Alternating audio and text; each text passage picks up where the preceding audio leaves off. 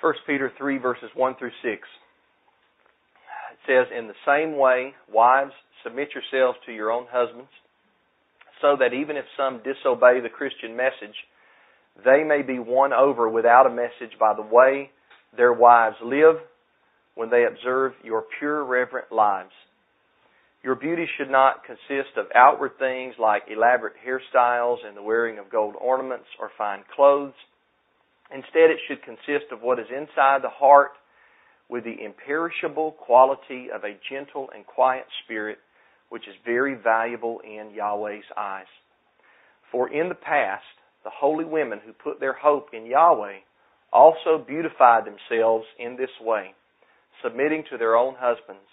Just as Sarah obeyed Abraham, calling him Lord, you have become her children when you do what is good and are not frightened by anything alarming. May Yahweh bless His word to our hearts today.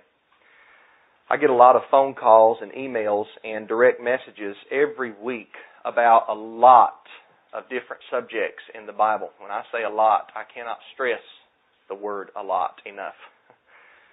When you have somebody contact you and wonder and ask you what they should do in their life, that's not a small thing. I don't take that lightly. That's a huge responsibility. I really do not feel worthy to tackle all of the questions that I get. And sometimes I just have to tell people, I don't know, I'm not sure, we have to humble ourselves and say that. But I try to stay focused on the Bible and give others biblical answers to their questions. So I'm learning to be more led by the Spirit in what I teach on Sabbath. And when I say that, I don't mean that I've decided to close my eyes, open up my Bible somewhere, and put my finger down on a scripture and then preach on that scripture. That's not being led by the Spirit. If you ask me, I think that's being kind of cuckoo, to be honest with you. But what I mean when I say being more led by the Spirit is that I'm trying to be more sensitive to the concerns of people that I minister to here in the local body and also really nationwide and sometimes worldwide. So if I get a few people, a few different people in different locations asking me the same question in a matter of a couple of weeks, it might mean that Yahweh is trying to get my attention and have me look at a particular scripture or scriptural area. And I need to minister and serve in that area. And thus tonight, we're going to be in 1 Peter chapter 3. One of the concerns that I've been approached with several times in the past year has come from the sisters in the faith. I have gotten emails, text messages, direct messages on Facebook, things like this, asking me how does a Christian wife handle living in a home with an unbelieving husband? Or with a husband who may profess to be a believer, but really is not taking the initiative to do his part in the marriage. So tonight, I'm going to focus on the proper actions of a woman in this situation. In my new moon sermon on Monday, I will also take the time to focus on the actions of the man in the home particularly in regards to 1 Peter 3, verse 7. So you can read that. We'll talk about that in the next lesson. At the outset of these lessons, I want you to know that nothing that I say, and I think you should know this, but nothing that I say to the women or to the men is to pick on anybody in here or over the phone. I'm not up here to throw stones at other people. Just because I'm the one that stands behind the pulpit does not mean that I have everything ironed out. I can assure you, I don't have everything ironed out. I have many problems of my own. and I will be working in my own life and in my own marriage until the day that I die. Life is tough. That's the truth. We can sugarcoat it if we want to, but that doesn't help. Life is difficult. We have ups, we have mountaintops, we have downs, we have valleys. And that's how marriage is too. It's not fantasy land.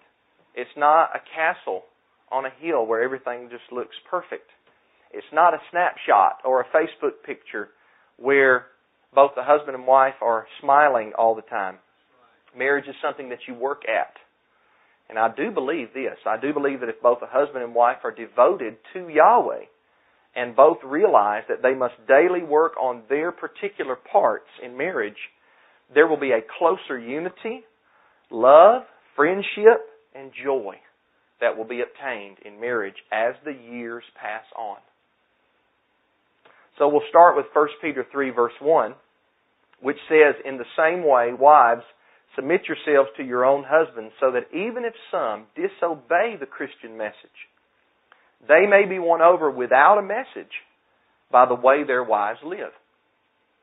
When a believing woman gets married to a man, hopefully she has taken the time and made the effort to find a man on the same page that she's on.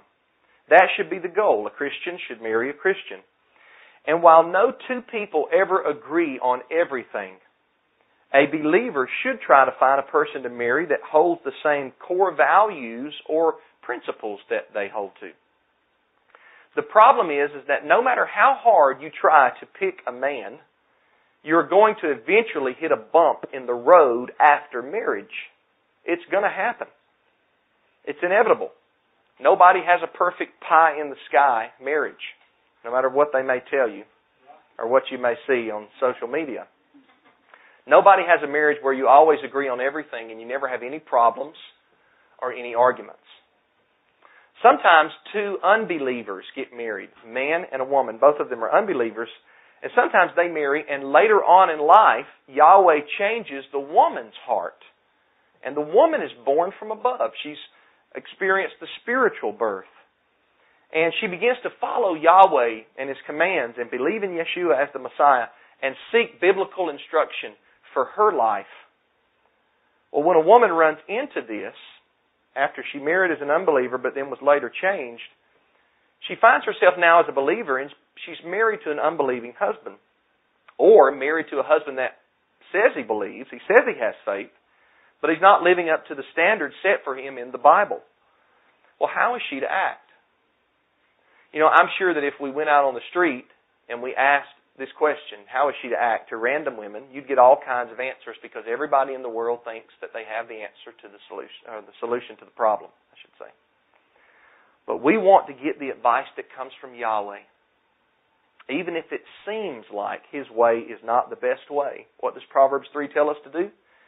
Trust in Yahweh with all of our heart and lean not unto our own understanding. In all your ways acknowledge Him and He'll direct your paths most people don't quote the next verse, verse 7.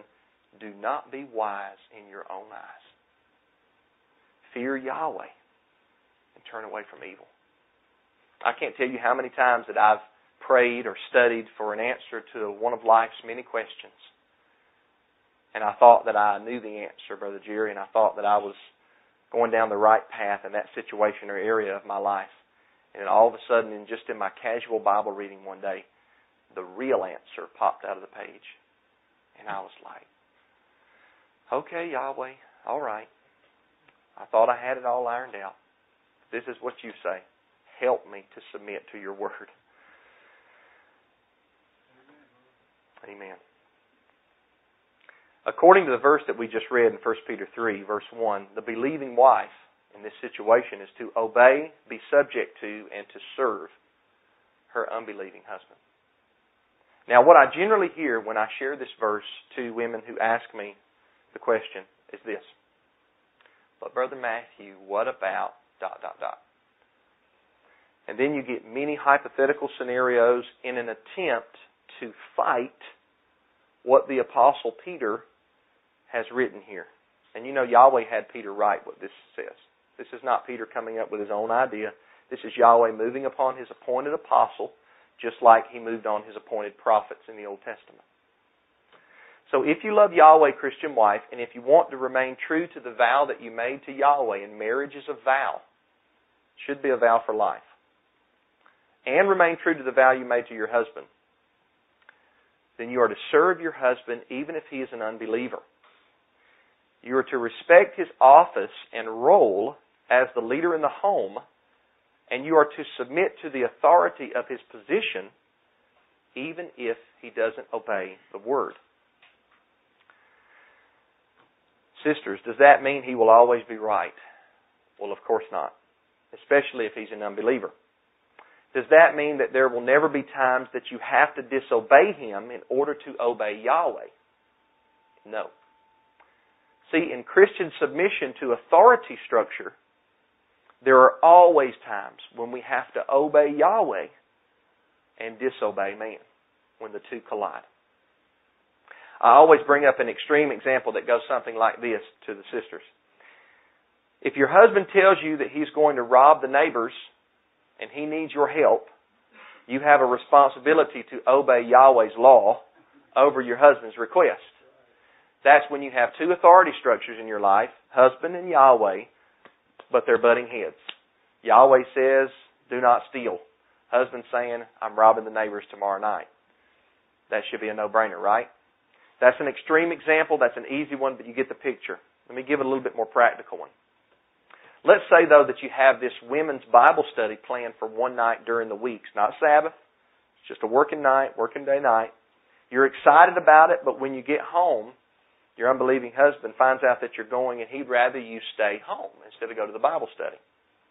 And you think to yourself, but if I stay home, he's going to pretty much ignore me. I'll end up doing something by myself while he sits and watches TV or whatever.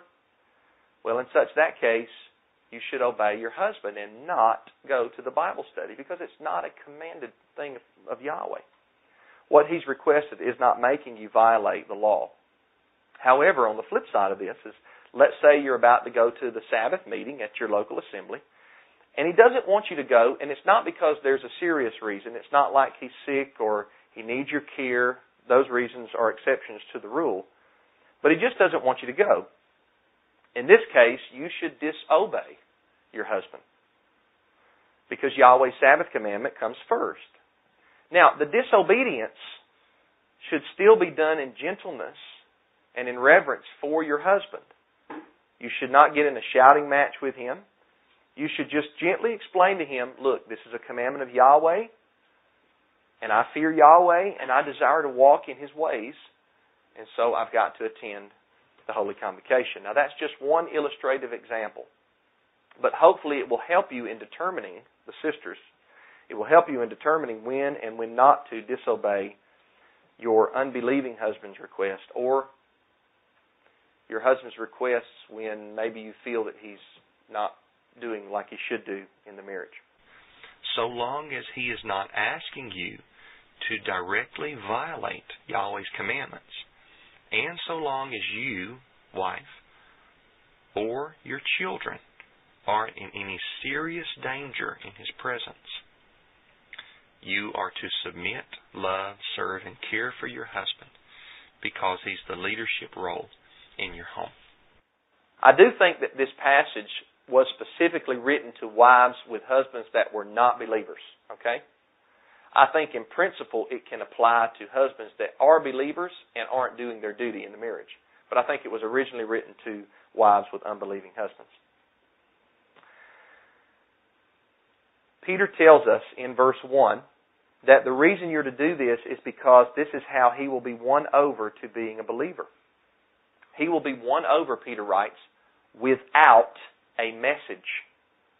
Without you talking to him about what he needs to do, without you telling him where he needs to straighten up, he will be won over to the faith, according to Scripture, by watching the way that you live. The best witness of a believing wife, the best witness that she can give to her non believing husband, is the submissive life that she lives in his presence towards him. She serves him. She makes sure his clothes are ready for work. She takes care of the home. She takes care of the needs of the home. She cooks meals for him. She tells him, I love you and I'm thankful for you. She desires to spend time with him, and she does so. She always looks out for his needs and places his needs above her own. She does all of this even though he is not a believer, Peter says even though he may be undeserving of such care. She continues to do this because this is the method that Yahweh says will win him over to the faith. Now, Christian sister, I realize that you think you need to do something else to get your unbelieving husband's attention. I realize sisters think, there's a better way. How is he going to know what I'm feeling? How am I supposed to express my concerns? What about me? I realize all of those thoughts come into your head. Those are legitimate concerns. But I want to encourage you, sister. If you are facing this in your life, believe what Yahweh has told you through His apostle. Yahweh ordained Peter to write that your husband will observe, which means he will see, he will watch your pure and reverent life. 1 Peter 3 verse 2. And it will be a bigger and a louder message to him. It will work better than you sitting down and talking to him about what he should be doing or what he should not be doing. Now I know that's tough, sisters. And the reason I know it's tough is because I battle with this concept in my brain when I witness to unbelievers in general. Sometimes I forget what 2 Corinthians 3 verse 2 says. That I am a written epistle known and read of all people. Sometimes I think I have to hammer something into somebody else's head instead of just setting an example where they can watch the way that I live. Well, Peter says later in his epistle in 1 Peter 5, verse 3, that pastors have a similar approach to unbelievers as women do to their unbelieving husbands. It says that pastors are not to lord over people, but be an example to people. That's similar to what Peter writes to women in chapter 3. It's similar in this way. In both cases, the best witness is not what you say, but how you live. It's not about hammering other people with your words. The proverb says that he that is often reproved hardeneth his neck. And he can get to a point where there's no remedy. There's no more hope. There's no more listening capability there. So it's not about hammering others with our words, but it's about living in such a way that people see our humility and our reverence, our love, our concern, our compassion, our friendship, our joy, and our faith. And that's not something that we just do for three days and then sit back and say, all right, Yahweh, produce the results. Okay, I was joyful today, but no results came. What happened, Yahweh? Why aren't you being true to your word? No, this is an ongoing thing. This is a lifestyle. Amen? This is a lifestyle. This is not something sister goes home and does for a few days and gets upset because they don't see immediate results. The best example that I can give is a farming example, and Yeshua used many of them in the Bible. But it's like when you plant a seed and then you water a seed and then you take care of that plant and you wait patiently for the harvest. The harvest doesn't come the next day. I just did some successive planting, some late planting of some okra seeds not long ago. And I've had a garden ever since Tisha and I have been married the very first year. But I planted those okra seeds, and I would go out there, Brother John, on day two and day three, and I kept wondering, where's the plants? Why aren't they coming up? Now, I know why they're not coming up. Because it takes time. The sun has to shine. The water has to come. The rain has to come. It takes time. Then I see them emerge, and then I get antsy. They don't look like they've gotten any bigger. Well, it's just been one day. Where's the fruit on the plant? That's going to take months. It takes months to get a good harvest. Well, apply that way of thinking to what we're talking about. When wives witness to their husbands without a spoken word, but with the life that they live, it's a lifestyle thing. It's something that goes on for the rest of their life. When we witness to unbelievers in general, it's a lifestyle thing. It's something that goes on with the rest of our life. So if we want to see results, we've got to be consistently applying the biblical principles. Not just applying them one day a week or two days a week, but every day that we wake up, say, look, I'm going to live my life and let my life shine and be a bright light to, in the case of the sisters, my, my husband, or in the case of all of us, to the world in general. Now, there will always be times when you think, when a sister thinks, well, I just have to sit him down and tell him what he's doing wrong. But you will make a mistake by doing that. That will drive your husband further away from you. And that's because men were created by Yahweh for the leadership role in the home. So when that leadership role, even if they're not a believer, when that leadership role is disrespected and you put down or stomp on your husband, he will automatically put up a guard and it will be next to impossible for him to listen to anything that you have to tell him. Now, are there times when you should speak to your husband about issues in marriage? Absolutely. Sure there are. But number one, it's best to wait until he approaches you. And number two, it's best to do so with a gentle and a quiet spirit. When your husband opens up to you first, he will be much more apt to receive truth from your mouth, especially if you give it to him in reverence for his role in the home. And isn't this exactly what Peter goes on to tell the women? We continue reading in verses 3 through 4 from the Holman Christian Standard Bible. It says this Your beauty should not consist of outward things like elaborate hairstyles, the wearing of gold ornaments, or fine clothes. Instead, it should consist of the hidden person of the heart with the imperishable quality of a gentle and quiet spirit, which is very valuable in Yahweh's eyes. Now I'm going to read that same those same verses from the ERV translation, which is on the screen, where it says, It is not fancy hair, gold jewelry, or fine clothes that should make you beautiful. No, your beauty should come from inside you. The beauty of a gentle and quiet spirit, that beauty will never disappear, and it is worth very much to God or to the Almighty.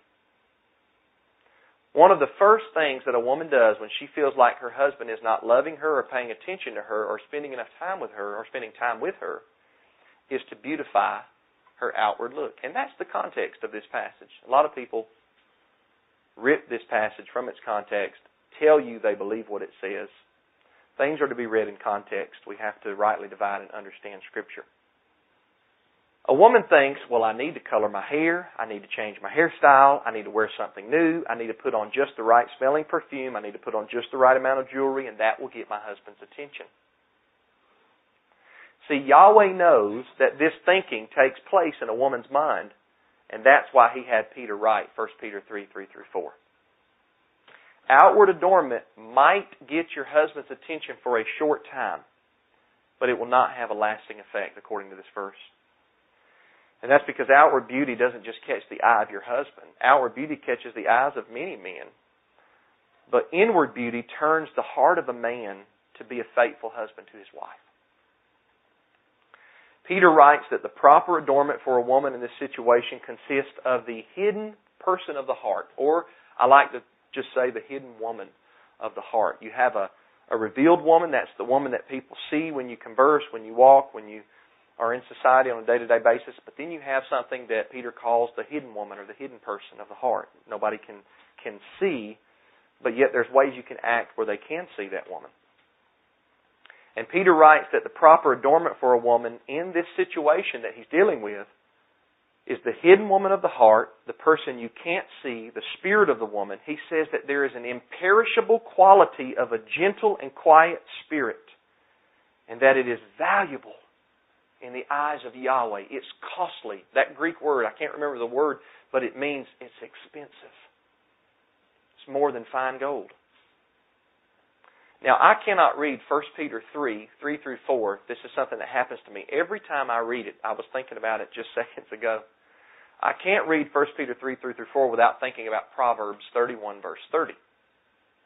Now, I'm going to quote this next proverb from the Message Bible even though my children somewhat rebuked me for using the Message Bible last week in my sermon. I don't normally use the Message Bible in my sermons. A bit too laid back. It's kind of a laid back Bible. You know, like in John 2 where it says Jesus turned the water into wine coolers, you know.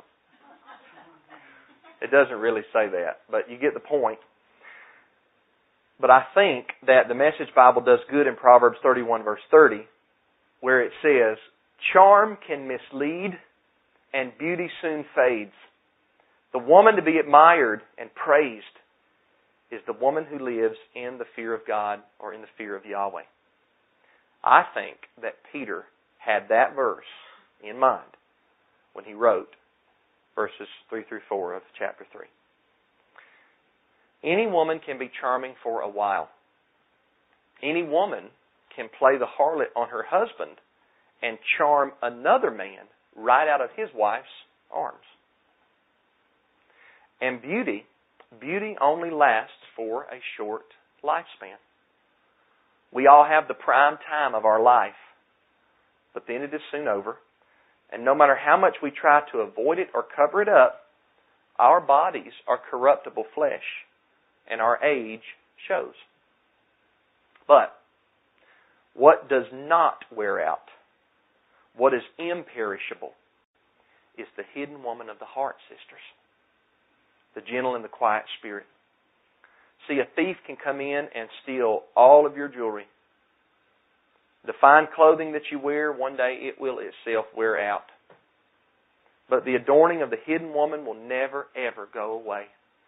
It will always be there. It will stay with you and carry you to your death, and then, because of it, you will be a member of the resurrection of the righteous on that great and final day. Now, I don't want you to go home and say, Well, Brother Matthew told me to throw away all my nice clothes and sell all my jewelry.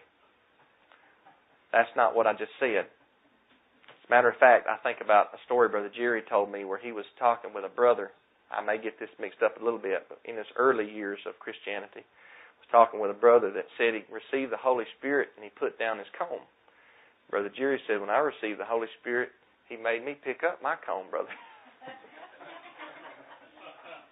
this passage is not teaching women to be frumpy, and it's not teaching women to not beautify themselves outwardly for their husband. That's not what the passage is teaching.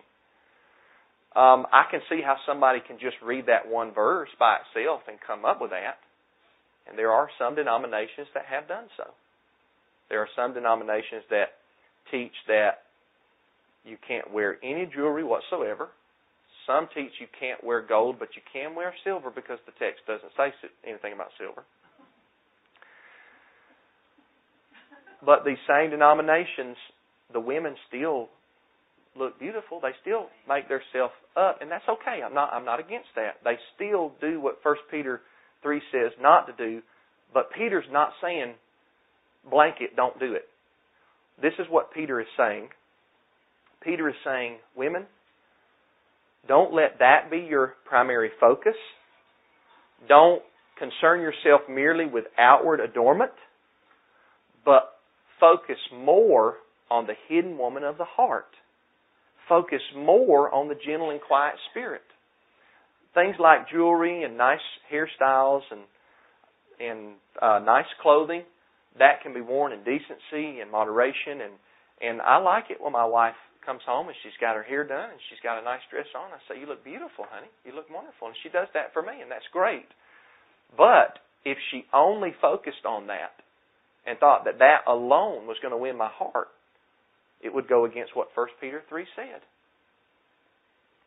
So that's Peter's point. Peter is saying, don't adorn yourselves in this way merely, only, or primarily, but rather adorn yourselves like this with the inside. It's the same thing when Yeshua tells us men, don't work for the food that perishes.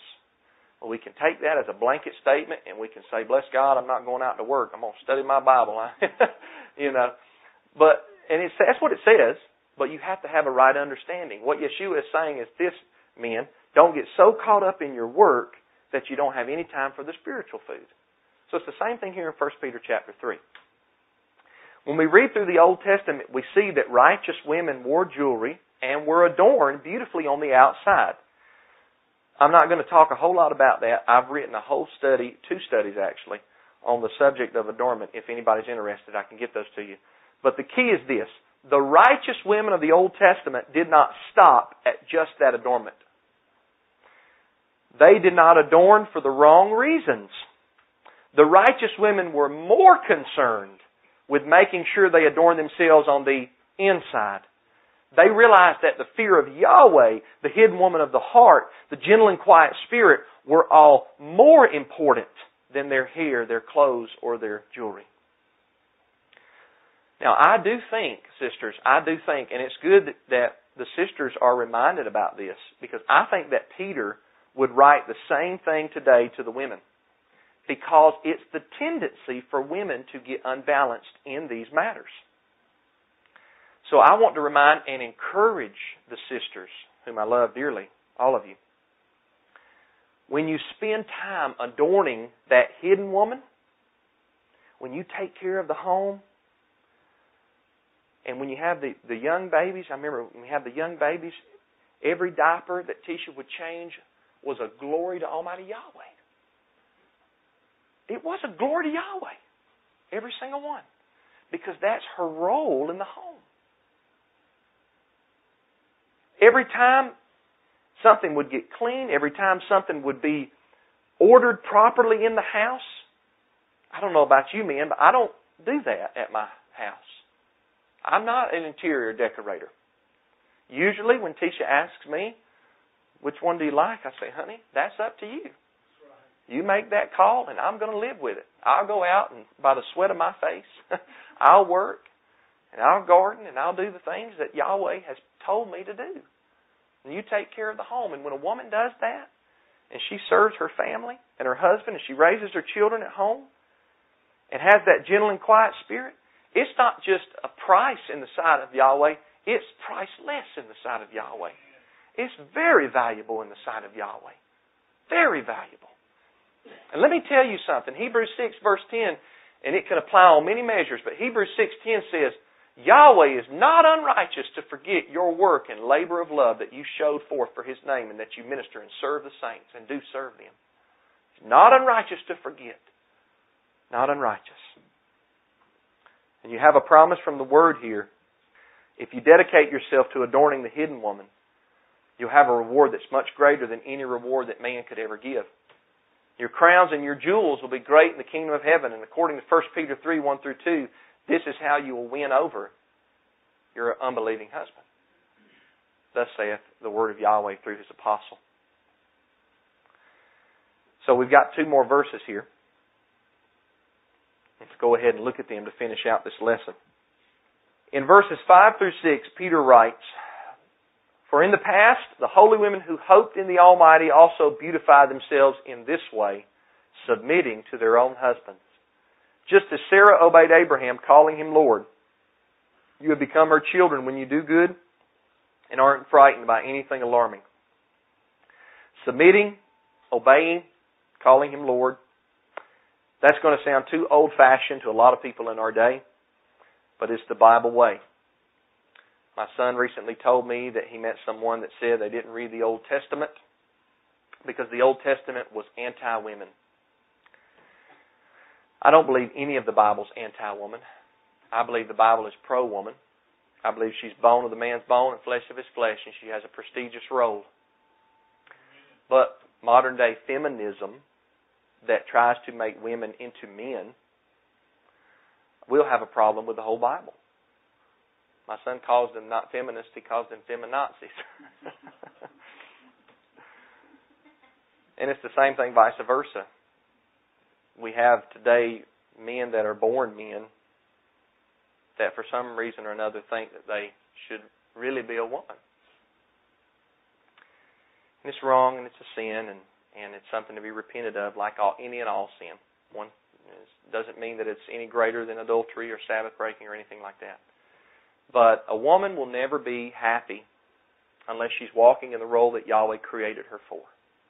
It's the same thing for a man. He'll never be happy, never be satisfied. He'll always look for something. And even sinners will wonder, lost sinners will wonder, what am I searching for? I got to find it. And they'll search to the day that they die until they come to the foot of the cross and are sorrowful and repent of their sin and realize I'm supposed to be walking in, in that which I was created for. A man for a man's role, a woman for a woman's role. Doesn't mean that we're any different in salvation uh, Paul writes to the Galatians, he says that in Christ, in matters of salvation, uh, there's neither male nor female, both can be saved. When Philip was baptizing people in Acts chapter 8, the Bible says he baptized both men and women. When Yeshua spoke to, who was it, Mary, after he was resurrected from the dead, he told her that Yahweh was her father and her mighty one. Women are important in the Bible. Yahweh used women for many things but we have different roles in the home. I'm thankful that Tisha can do things that I can't do. Look at the miracle of birth. That's something that Yahweh has given to the woman.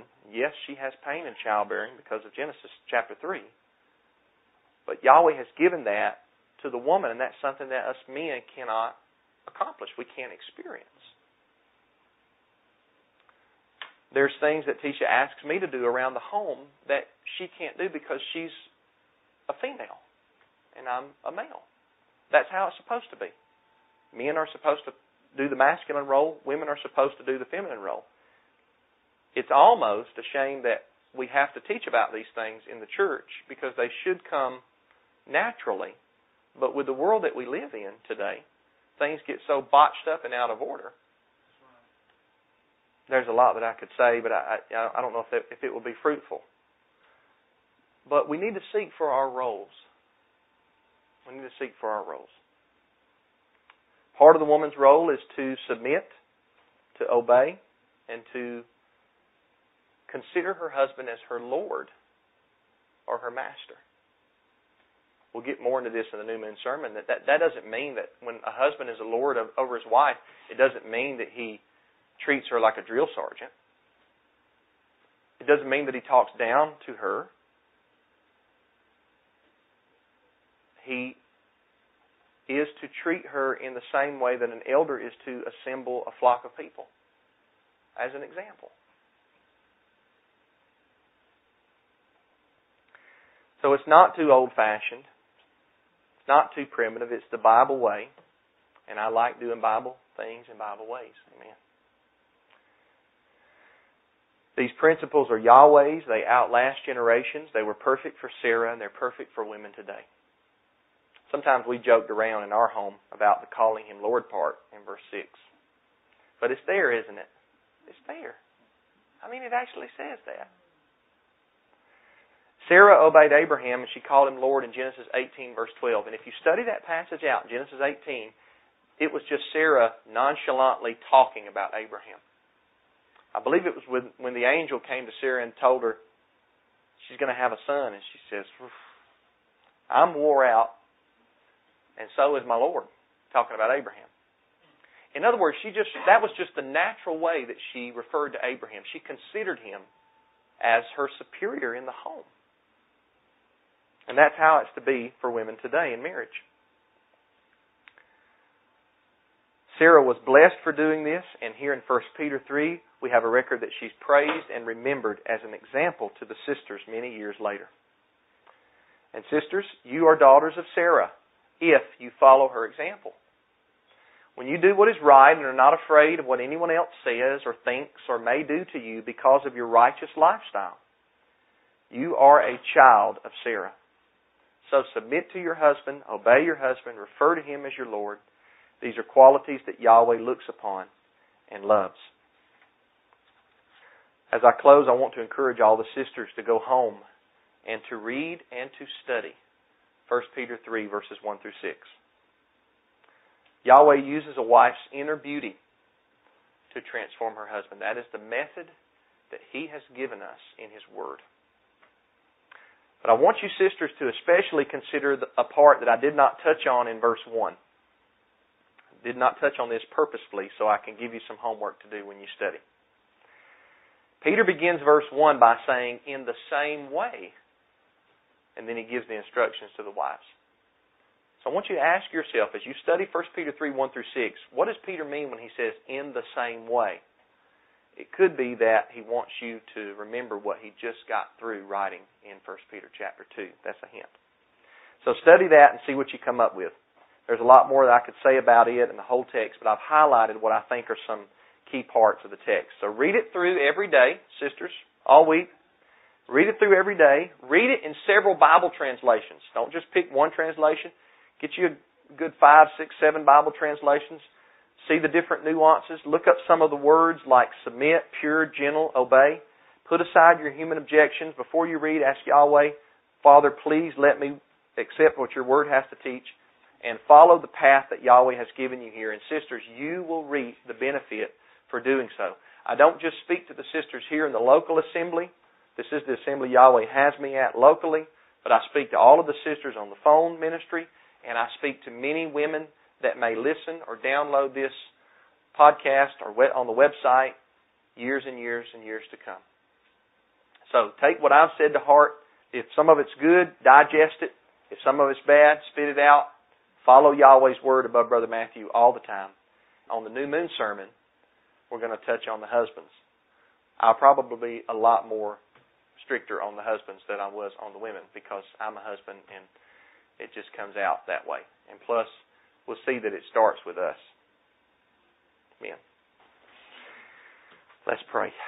Heavenly Father, Yahweh, I love you, I thank you, and I praise you. Thank you for your word. Thank you for your apostle. Father, I pray that uh, that I came across like I wanted to. I pray that I came across in a gentle manner, speaking to to the women, the Christian women, Father Yahweh, that should be approached gently and uh, righteously.